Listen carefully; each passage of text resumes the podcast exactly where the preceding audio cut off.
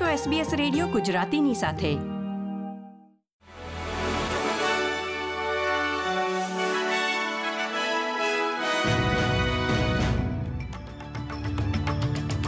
નમસ્કાર.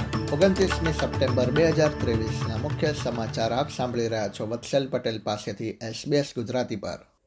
ઓસ્ટ્રેલિયામાં દિવ્યાંગતા ધરાવતા લોકોના જીવન ધોરણ અંગે કરવામાં આવેલી રોયલ કમિશનની તપાસમાં બસો બાવીસ ભલામણો કરવામાં આવી છે. જેમાં ડિસેબિલિટી ઇન્ક્લુઝન માટે કેન્દ્રીય મંત્રીની નિયુક્તિ તથા ડિસેબિલિટી રાઇટ્સ એક્ટ સહિતની ભલામણોનો સમાવેશ થાય છે. દિવ્યાંગ લોકો સાથેની હિંસા, દુર્વ્યવહાર અને તેમની સાથેના ભેદભાવ જેવી બાબતોની સમીક્ષા કરતો રિપોર્ટ શુક્રવારે કેન્દ્રીય સંસદમાં રજૂ કરવામાં આવ્યો હતો. ચાર વર્ષ સુધી ચાલેલી તપાસમાં લગભગ દસ હજાર ઓસ્ટ્રેલિયનોએ ભાગ લીધો હતો અને લેખિત રજૂઆત ખાનગી અને જાહેર સત્રનું આયોજન કરીને પોતાના મંતવ્યો રજૂ કર્યા હતા. કેન્દ્રીય સરકારે ડિસેબિલિટી રોયલ કમિશનની તપાસના રિપોર્ટ બાદ એક ટાસ્ક ફોર્સની રચના કરવાનો નિર્ણય લીધો છે. આ ટાસ્ક ફોર્સનું નેતૃત્વ સોશિયલ સર્વિસ વિભાગ કરશે જો કે તે સરકારના દિશા નિર્દેશો આધારિત કાર્ય કરશે.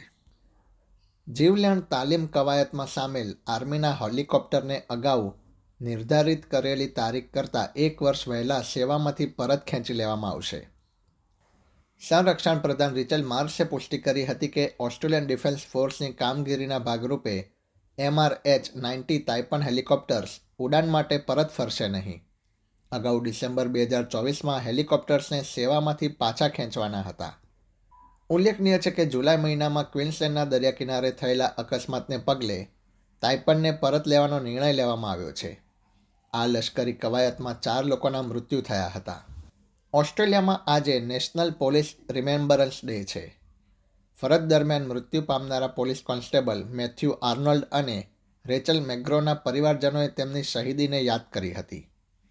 આ વર્ષે કેનબેરા ખાતેના નેશનલ પોલીસ મેમોરિયલમાં ત્રીજું નામ ઉમેરવામાં આવ્યું છે તે અઠ્યાવીસ વર્ષીય કોન્સ્ટેબલ એન્થની વોટ્સનું હશે.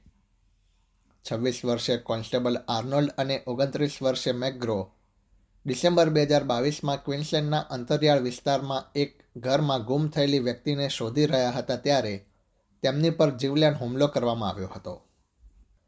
આંતરરાષ્ટ્રીય સમાચારોમાં, ડચ પોલીસના જણાવ્યા પ્રમાણે રોટરડેમમાં યુનિવર્સિટી કેમ્પસમાં એક વર્ગખંડમાં અને નજીકના એક મકાનમાં એક બંદૂકધારીએ ગોળીબાર કર્યો હતો, જેમાં ત્રણ લોકોના મૃત્યુ નિપજ્યા છે. યુનિવર્સિટીના બત્રીસ વર્ષીય વિદ્યાર્થીએ તેની પાડોશમાં રહેતી ઓગણચાલીસ વર્ષીય મહિલા અને તેની ચૌદ વર્ષીય પુત્રીને ગોળી મારી દીધી હતી, જે બાદમાં હોસ્પિટલમાં મૃત્યુ પામી હતી.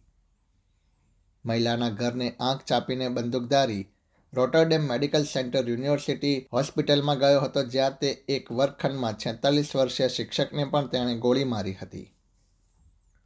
રમતના સમાચારોમાં એલેક્સ ડી મિનોરે ચાઇના ઓપનમાં કમબેક કરીને એન્ડી મરેને રસાકસીયુક્ત મેચમાં પરાજય આપ્યો હતો. ઓસ્ટ્રેલિયાના ખેલાડી મિનોરે છ ત્રણ પાંચ સાત સાત છથી વિજય મેળવ્યો હતો અને આ સાથે જ મિનોરે એન્ડી મરેને સતત પાંચમી વખત પરાજય આપવાની સિદ્ધિ મેળવી છે. એસબીએસ ગુજરાતી પર આ હતા શુક્રવાર ઓગણત્રીસમી સપ્ટેમ્બર બે હજાર ત્રેવીસના મુખ્ય સમાચાર. આ પ્રકારની વધુ માહિતી મેળવવા માંગો છો? અમને સાંભળી શકશો Apple podcast Google podcast Spotify કે જ્યાં પણ તમે તમારા પોડકાસ્ટ મેળવતા હોવ.